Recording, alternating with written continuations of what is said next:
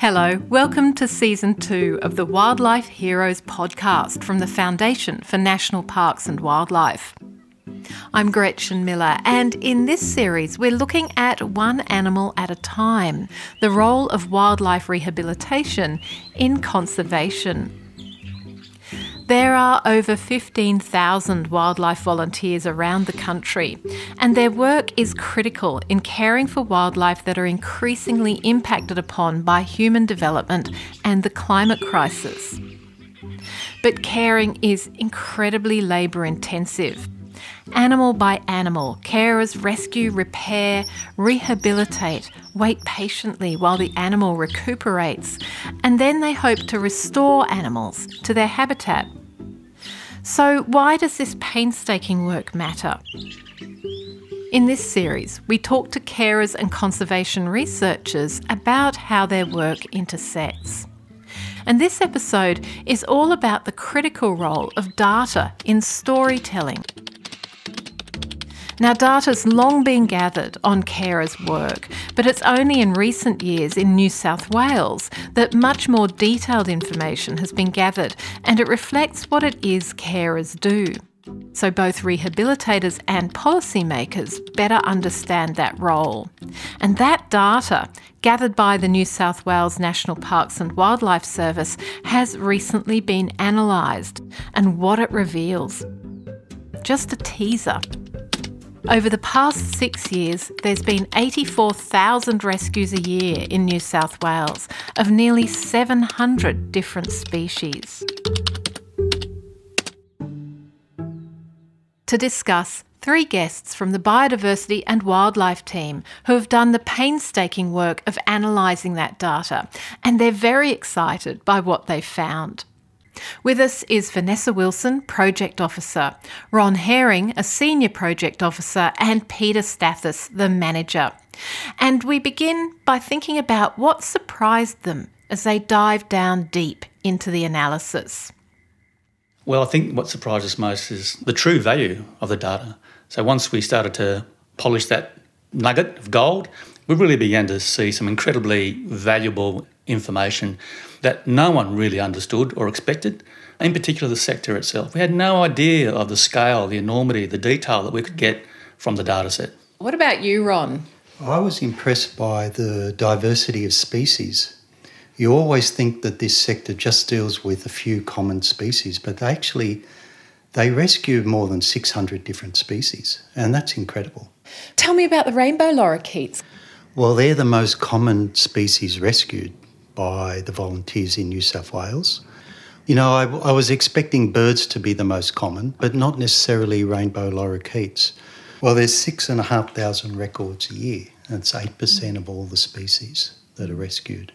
So that's quite high. So the thing is, carers have been sending in data for decades, right? What's the nature of those early statistics and what they were able to tell you? Well, 20 years ago, the volunteers were providing us essentially with rescue data and release data. So the animals that came in every year and the animals that were released. So we compiled that, but we didn't do anything with it. We didn't really know the volume of species or the location, but we added up all the records. And over the last 20 years, there's been 1.4 million rescues. So that's a huge number of rescues undertaken by just volunteers. We didn't get information on individual species too much, only maybe three or four species. We didn't know where they were rescued. We didn't know why they were rescued. So, all of that changed in the past decade. Can you tell us about when that change happened and what you then asked for? Sure. It started about four or five years ago when we undertook a root and branch review of wildlife rehabilitation in New South Wales. Really want to understand what the sector was doing, what its challenges were, who its participants were, what they needed. We really were taking an objective view of what is the value of this sector? And what we found was amazing. We found that it's a really high value sector, doing incredible things for the community. And in that process, we began to realise we needed an evidence base to underpin our strategic endeavours. Now, the evidence is provided in the annual reporting that these people do. So, as part of their licensing from us, they need to report annual records to us. When did you change the nature of those annual records and start to request more detail? When we started to realise the value of the data, that's when we started to really get into quality assuring the data, making sure there was a standardised approach.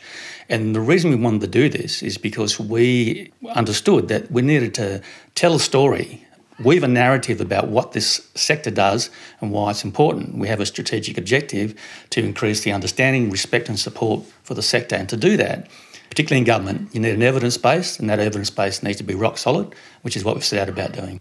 So, Ron, in 2010, that process changed, and you were part of the team that led the charge. And I want to make the point here, too, that no other state compiles this data. But of course, the data in some way is going to reflect the larger picture of why carers matter. Anyway, tell us about when that change happened and what you were doing then and, and what you asked for. So, prior to 210, we just compiled essentially rescue data. We were developing our codes of practice at that time, which were standards for the sector. And we were looking at the data that was coming in, and we could see it was fairly high volume information, but we weren't sure it was really quality assured. So we discussed it with the sector themselves. So we were working with them to coordinate it into something that had greater value and greater importance. And that was to collect information on individual species, and like I said, to know where they were coming from, to know what was bringing them into care, and to know what condition they were in. So we could actually build reports that were more interesting, more complex, and something that could be of value for other people for future research. Vanessa, I'd like to bring you in here. Now, you're working at the coalface in all of this. You're a zoologist, but you love to solve tricky problems. What did you do when this work came to you, and, and how tricky was it? Yeah, my role in the unit is largely focused on data. So when Ron gave me all the, the wildlife rehab data, and I think many years ago he gave it to me in a different format, and we tried to clean it up a bit because obviously we have multiple wildlife rehabilitation groups that are licensed to do that in New South Wales and they all like to collect their data in slightly different ways. And so to bring all of that together, we often have to wrangle it into one place uh, where it can all be meaningful and start to be analysed. And it has enabled us to create a data visualization tool that basically all the data is in the background and we've developed this interactive thing that we can put online so you can filter by things like species or location or the fate of an animal, whether it died or was released or whether it's threatened or non threatened, all sorts of things. And it will show you maps and charts and tables and everything that you select will affect everything on the page and all the figures. So it's a great exploratory tool and it's a way that we can give the data back to the people who gave it to us, which I think is really important for them to be able to reflect on their own rehabilitation practices and what's important to them, where they might focus educational campaigns, and not just to rehabbers, but also to the general public and anyone who might have an interest. What lights your fire about this work? My interest is in animals and wildlife, so I just find it all fascinating and I love being able to find answers to things that nobody's ever had answers to before, and particularly answers that are going to be really useful to people. Like when you can start to see trends over time in what's happening with particular species based on information that no one's ever had before, it's it's really quite exciting. And you're also a carer yourself, right? You're a zoologist and you've been a carer. Qualified as a zoologist and I have been yeah, licensed rescuer before. You know what it's like, in other words. Yeah. You know what the 24 hour care is like. That one by yeah. one animal, one animal at a time. Mm. Yeah. It's hard work. and yeah, our rehabbers, our volunteers are so valuable in the work that they do and they put in so much effort and we do recognise that and we want them to be recognised and part of us getting the data out there is trying to give them that recognition and show everybody else what amazing work they're doing. So You've got a dashboard, and very shortly, if not already by the time this goes to air, you're going to make it public. Hopefully. Hopefully, shouldn't be too far off. And then that means the carers will be able to get at it themselves. Mm-hmm. Now, you've aggregated this data. Why is that important to aggregate it? The simple reason is we can tell a statewide story And in fact, when we started this work, it's true to say there was a view among many that there wasn't a great value to wildlife rehabilitation from a conservation perspective. When we spoke to the groups themselves, they didn't really have a sense of their relative contribution to the undertaking of wildlife rehabilitation. We wanted to tell this story and demonstrate the scale of the undertaking and all that could be achieved. So, aggregation really enables us to tell a whole story to the state government, to the business community, to the wider community about what is happening where, when, and hopefully we can look at it and understand what we can do to stop some of these things happening that bring these animals into care. I guess the point is that, you know, it seems like wildlife carers are sometimes seen as these kind of peculiar people who don't like humans, who just want to, you know, look after the cute little furry creatures. I wonder about within the sector whether that's how people have been thought of in a way and how critical this is to acknowledging that role? Well, you know, there's the great quote from the sector from our survey, which basically says we're not just tree huggers. We actually make an impact to wildlife and to conservation in general. And it's been a kind of a great breakthrough for us that we can actually bring them this aggregated data and show the community the scale of work that they do. Mm. But the strength of what they do isn't just in the aggregation, it's actually in the disaggregation of the data because we've put more than half a million records into Bionet. And those records, when they build up, tell a story about, you know, a species at that place at that time. So, you know, the habitat they live in, how many records, their distribution. It just tells this sort of changing trend about occupancy and researchers can take this data and look at trends over time and look at impacts to species. And that's great for threatened species because planners can make decisions about the records, and the sector's contributing many records about threatened species. And then with common animals, which you know don't often get thought about, in five to ten years' time, they could become threatened as well. So uh, the, rainbow lorikeets. Well, rainbow lorikeets, you know, a whole range of species, wombats with mange problems, whatever. Their ranges become restricted, and you can look back in time at this great plethora of records and help get a greater understanding of what's changing. And then internationally as well, we're sending records off to the International Whaling Commission about marine mammal strandings. We have four or five threatened sea turtles in New South Wales that contribute to Commonwealth recovery planning records. So it's important even in its disaggregated form. So, what is being revealed out of this data about release rates, for example? So, overall, depends on the species. I mean, not, not all species have the same rate of release, it depends what happens to them. For example, we get a lot of macropods who, who are in collisions with the vehicles, and their success is variable. Overall, I think we're talking about a big data set of something like, um, you know, close to half a million records. Somewhere between 30 and 40% of animals are released back into the wild. And so, you know, we think that's understandable and pretty successful rate. Don't have a lot of benchmarks, and there's not a lot of comparative data here, but that seems to be pretty consistent year in, year out. As I said, it does vary species to species. I mean, I, I'm surprised because I know how fragile native species are and they require a particular kind of care, as we discover when we talk to a wildlife vet later in the series. But yeah, it surprised me how successful it was, which must be encouraging to carers themselves. Look, absolutely. It is part of the incredible success story, if you like, of the sector. For example, not many people think of this as success, but giving animals that are in trouble a humane ending is an incredibly valuable service that is not well understood. So, yes, release is the end game notionally, but also humane outcome as quickly as possible is also a very important undertaking. What are some of the statistics that reveal the breadth of this work? This is one of the surprising elements of the data set, and it goes to this issue is is there a conservation value to wildlife rehabilitation? There was a lot of cynicism about that. I myself was warned when I took on this job almost seven years ago watch out for this sector. They think they do great things for conservation, but we're, we're not sure.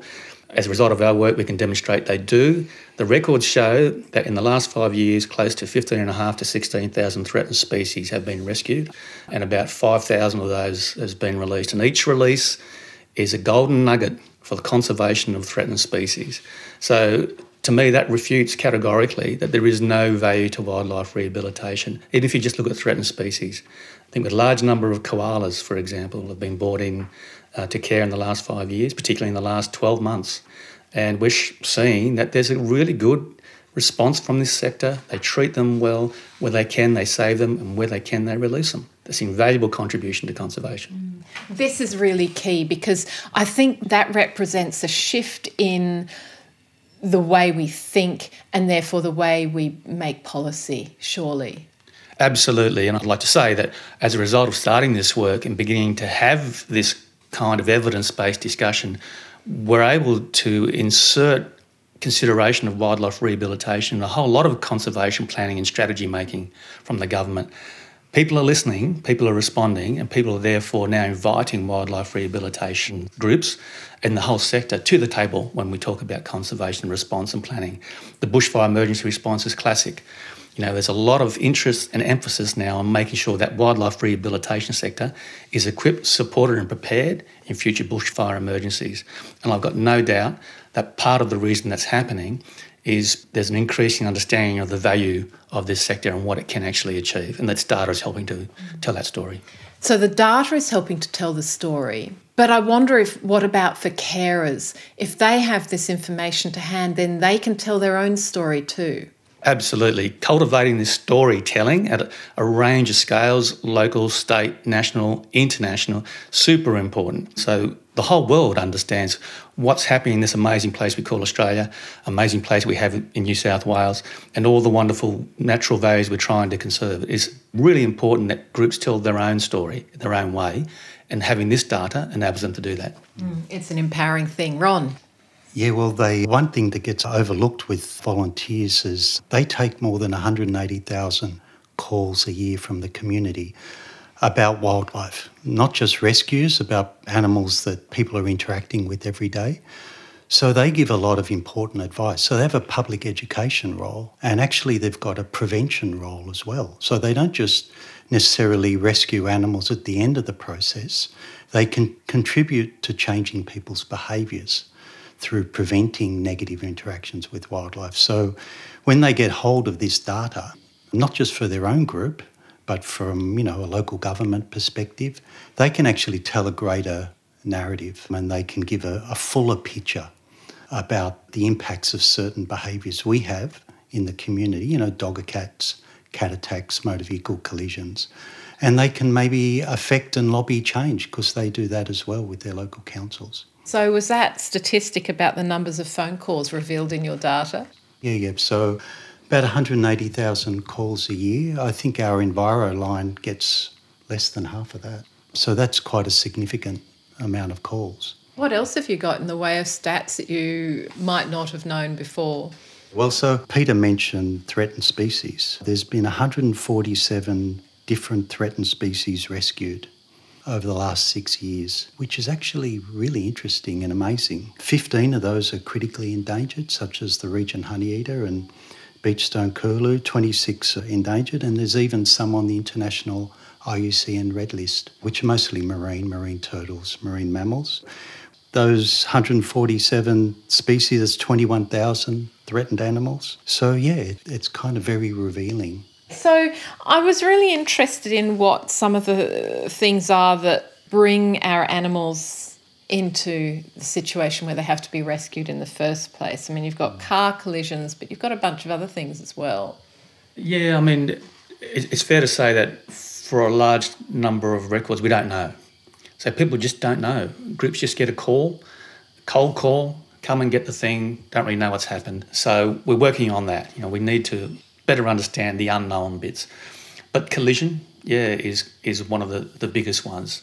You know, habitat loss. Unsuitable environment, Unsuitable environment, yeah, that's right. So finding something where it shouldn't be. Exactly, you know, the kangaroo in the car park. You know, possum down the chimney. Yeah, possum down the chimney. The brown snake under the fridge. Yeah, so so I mean, what what you see is yeah, you do have these descriptions of the animals in the wrong place. The fact is, a lot of this happens and the urban interface and peri-urban interface. So animals coming into contact with where people live and move. And that's what brings these animals in to strife, is where you have those interactions that are heightened, you're seeing more and more animals come into care. You can look at our maps from our data, and it's kind of clear, you know, where there's a high density of population and movement of traffic, you can see that's like an overarching picture. Now, that re- really understand the nuance of that, it needs other data sets, other people to come in with their data sets, for example, maps of land use change or, or climate change or vehicle movement or peri-urban growth, whatever you, you have, to intersect with our data set and make more sense of what's happening. And that can help people like planners and conservation strategists to get better results overall for both the animals and the humans. Just with the causes, that spreadsheet we spoke about start with, there's about 48 different causes. They're broken up into categories like collisions and entanglements and disease. And that's one of the big new things about the spreadsheet is that people, where they can, can list the cause. It's the direct cause. It may not be the complete underlying cause, but it's the direct cause. And motor vehicle collisions, when you take the unknowns out, which is more than half the records, is probably the biggest one. So it accounts for 24% of all the records when you take the unknowns out. And mammals as a class account for 33% of those motor vehicle collisions. So that's really high.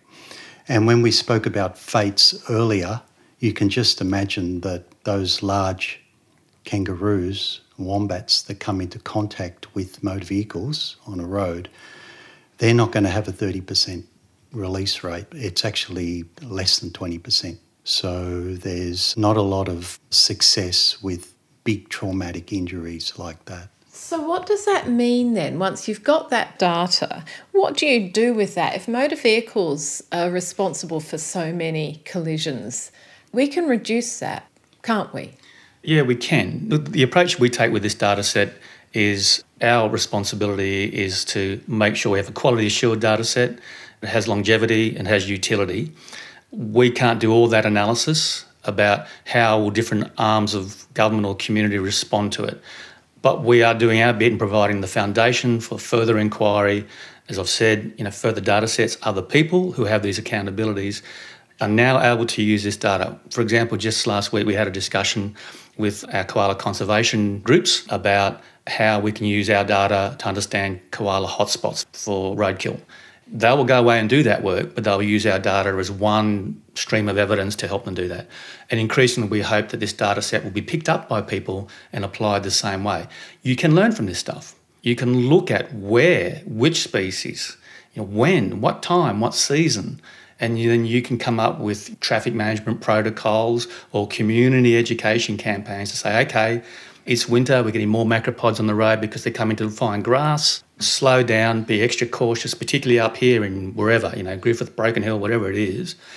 This is the season and increasingly we can educate everybody in the community. Yeah, I think it's testament to the value of the data that we haven't even released the online data tool yet, but we've already had several meetings with various people who are interested in using it, um, whether it be local councils or RSPCA, because they're interested in how they can use that to help set their priorities and make their management decisions. And so, yeah, once it goes online, possibilities are endless.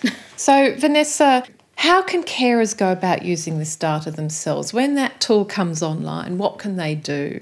So it's kind of fun just to play around with this tool, really. There's so many different things you can explore and different combinations of things. If you have an interest in a particular species, you might select that species and see how the number of records, the number of rescues that are happening of that species are changing over several years. You can look at seasonal trends. You can look at what the reasons that species has come into care. But if you're interested in more broadly multiple species, you can look at, say, the top five species that have been impacted by dog attacks or whatever it might be. There's a map as well. So if you filter for anything in particular, it will show the map of New South Wales broken up by local government areas and the darker the colour of the local government area, the more rescues, yeah, were in that area based on your filters. So you could actually use that to find expertise as well. You could say, okay, I've got a creature here that we don't often come across in our group, but where are the people who handle this creature regularly? And you could use that as a way to reach out to others. So, yeah, you could use that map to filter for species. It will show you where the hotspots for rescues are for that species. And yeah, then you could find out what the licensed rescue groups are in that area and touch base with them and say, hey, have you got any tips for us? I think that's a really good point, is that it enables groups to look across the whole state to see who else is doing the same species and do they have the same challenges. That's really what we want in this sector. We want groups to understand each other as well as to be understood by others. Uh, and that means sharing expertise, sharing information. And a lot of them don't know that until they see this type of aggregated data set again. You know, you can actually see the whole picture. And there is a tendency, I guess, for people to think, I'm all alone doing this activity. In actual fact, when you look at the data, there might be someone right next to you, a little bit further away from you, who also has the same challenges, and maybe you can talk and, and get that support. So it's a way to make communities more porous, isn't it? And more interactive. Absolutely, I think that's really well said. It is about helping to build cohesion through common storytelling. You know, sharing those lived experience, the lived experience of wildlife rehabilitation. We know, you know, it's an arduous task. It requires lots of people. It's an incredible commitment that's not really well understood by most of the community. And I think it's really important to start to tell that story. I'm in absolute awe of the people I've met and what they do, and it needs to be understood by many, many more people other than me. I think we all want to encourage more people to sign up for wildlife care and, and become a volunteer. They certainly need the help, but yeah, it's a good point. It, it's not for everyone. It's hard, it's emotionally taxing. If you're someone who loves animals, that's great, but you also need to be able to let them go. And sometimes that's through a, a good ending and a release, and sometimes it's through a not so good ending, and it's hard stuff to deal with. I wonder if the data reflects any of that. Look, I think it is a tangent, is that you just have to look at the stats to see what does not survive, what needs to be euthanized or just dies, and you have a sense of the enormity of death in this sector over five years plus. And there are, there's a human interface here that bears that emotional burden, as Vanessa said. That's real. The numbers show that. What it doesn't show is, I guess, the intense situation where you rock up to an emergency event and there's an animal that's in a mess on the road, still alive, and you have to deal with that. There's lots of concern about first responders in our community these days, particularly on the back of the bushfire emergency. Many of our wildlife rescuers are first responders. They have that same intense experience. The data shows there's a huge amount of that. There's 80 to 100,000 rescues a year. Someone's going out and picking up an animal. A lot of those animals are smashed to bits. That's emotionally hard to deal with, yet people do. And then you try to keep that animal alive and return it to the wild, and despite your best efforts, you might fail. And sometimes that failure takes months before it's revealed. That's hard. And yes, again, if that is you, check out our first series because there's some really good and deep advice there. We don't just skate over the surface. Hmm. I mean, the other side to the picture is the vets. They're often forgotten, vets and vet nurses. They play a really important role in that triage and initial assessment and treatment role, and they intersect directly with the volunteer sector on a daily basis out in little country towns and things. And they often get forgotten, but we've recently done some study and published some results on the work that they do. And by collating a lot of the data, we can get a clearer understanding on training needs for vets as well. Taronga Zoo, in collaboration with our department, has done a terrific job getting some professional development training with more than 150 vets trained in the last six months. Because it is a very specialist type of care, and we also have an episode in this series talking about exactly how specialist it is. Well, just look at, as we mentioned, the diversity of animals that are coming into care. I mean, you know, 450 different species every year and 600 something overall. That can be very challenging for a vet who doesn't often get these animals mm. coming into the shop to care for. Speaking of vets and how you approach specific species, Australian species, and I, I, I get your point that the data will be taken and applied by others. But I wonder how this data might potentially change the way we approach caring for specific species. And in future episodes, we're going to talk about three significant species koalas, flying foxes, and raptors. So I wonder how this data will influence rehabilitation in terms of practice of conservation and care. Look, I think it has the potential to do that. Simply by looking at the data for each of those nominated species, for example, we can see how many species are coming in, why they're coming in, what brings them in. So, for example, with koalas, dog attack, motor vehicle collision is already understood, loss of habitat, already understood to be kind of like the three critical areas that compromise the continued success of koalas in the wild. So, this data helps to validate that what our data does is give more detail, more nuance to where and when. And so that can also inform conservation campaigns. So, residences that have uncontrolled dogs, those local councils, together with other conservation partners, could be able to run an education campaign to say, okay, this is a critical area, critical time, keep your dog on a leash because we have precious koalas here. That's one way. We also learn about for example, if a species is coming in because of disease, just being attuned to the fact there's a disease out there might require further inquiries from our animal disease specialists about what treatments are possible or what quarantine might be required. For example, if you have rainbow lorikeets suffering from beak and feather disease, what kind of quarantine and hygiene protocols do you need around that? Hygiene for diseased animals is really super important so we don't have super spreader events that go in, you know, maybe cross species boundaries as well. You know, we're living in a pandemic. We understand that, you know, the danger of all these things. So this data starts to have a more pointed inquiry about those things. Well, the disease is a good one because those rehabilitators, they're the interface for animals needing rescue for disease. And they might see one or two records, but over two years, three years, four years, when these clusters start to build up, it's only them that are really telling us about how disease outbreaks are extending.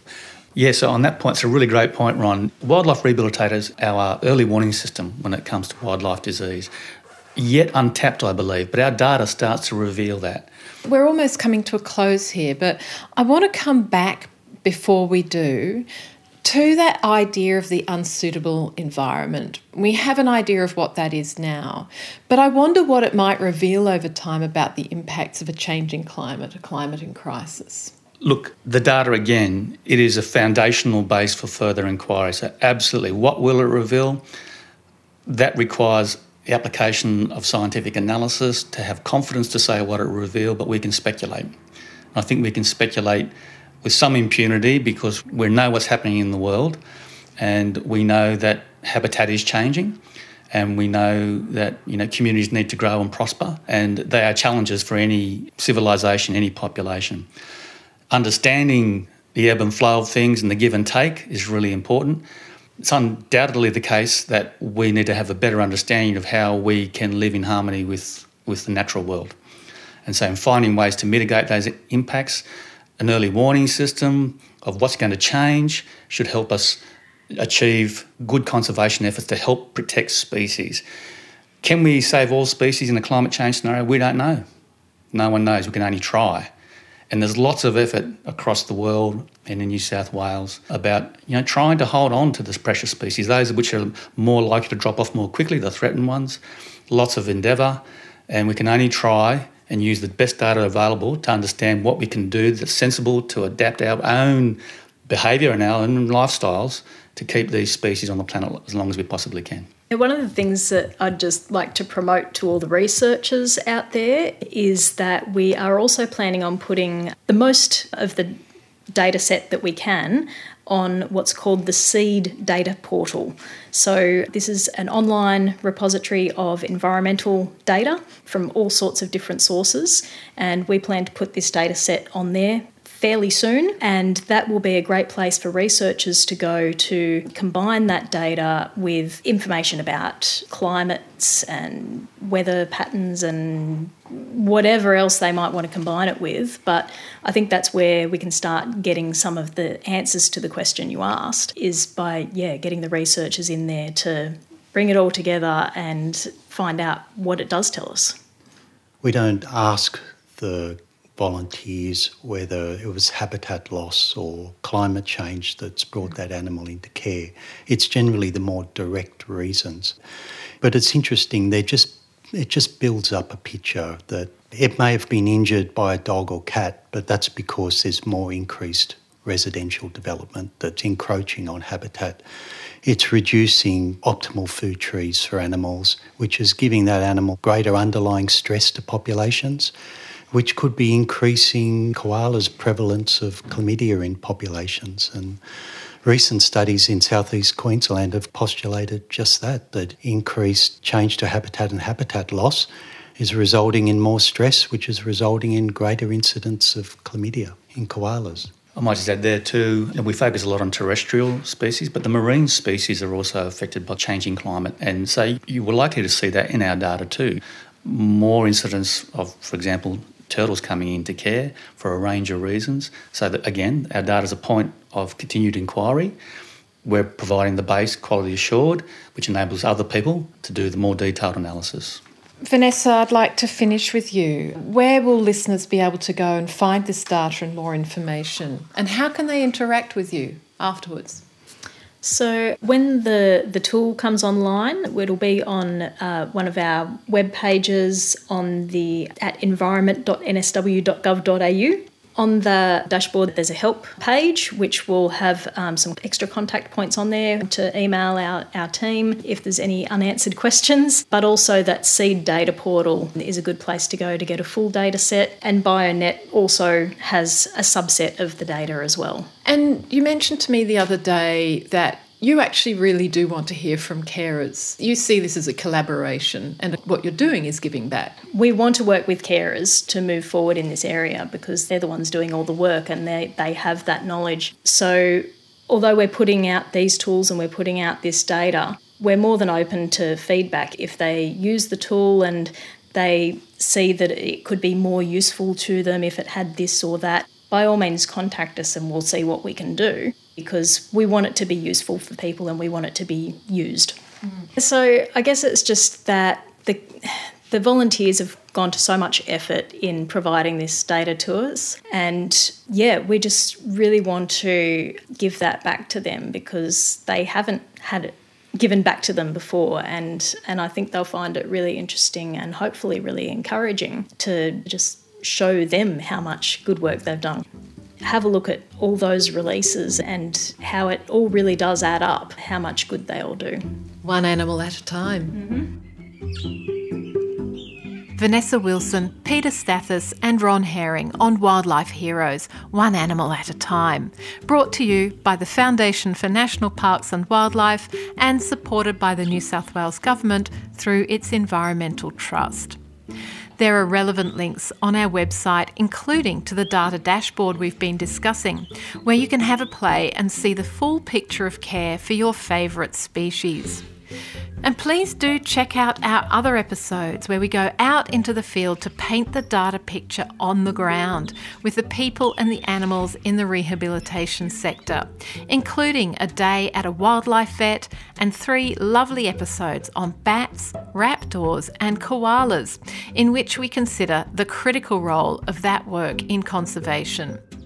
And don't forget, our first series is all about the mental health of wildlife carers. We really look closely at the issues. It's a good one. Have a listen. I'm Gretchen Miller. Bye for now.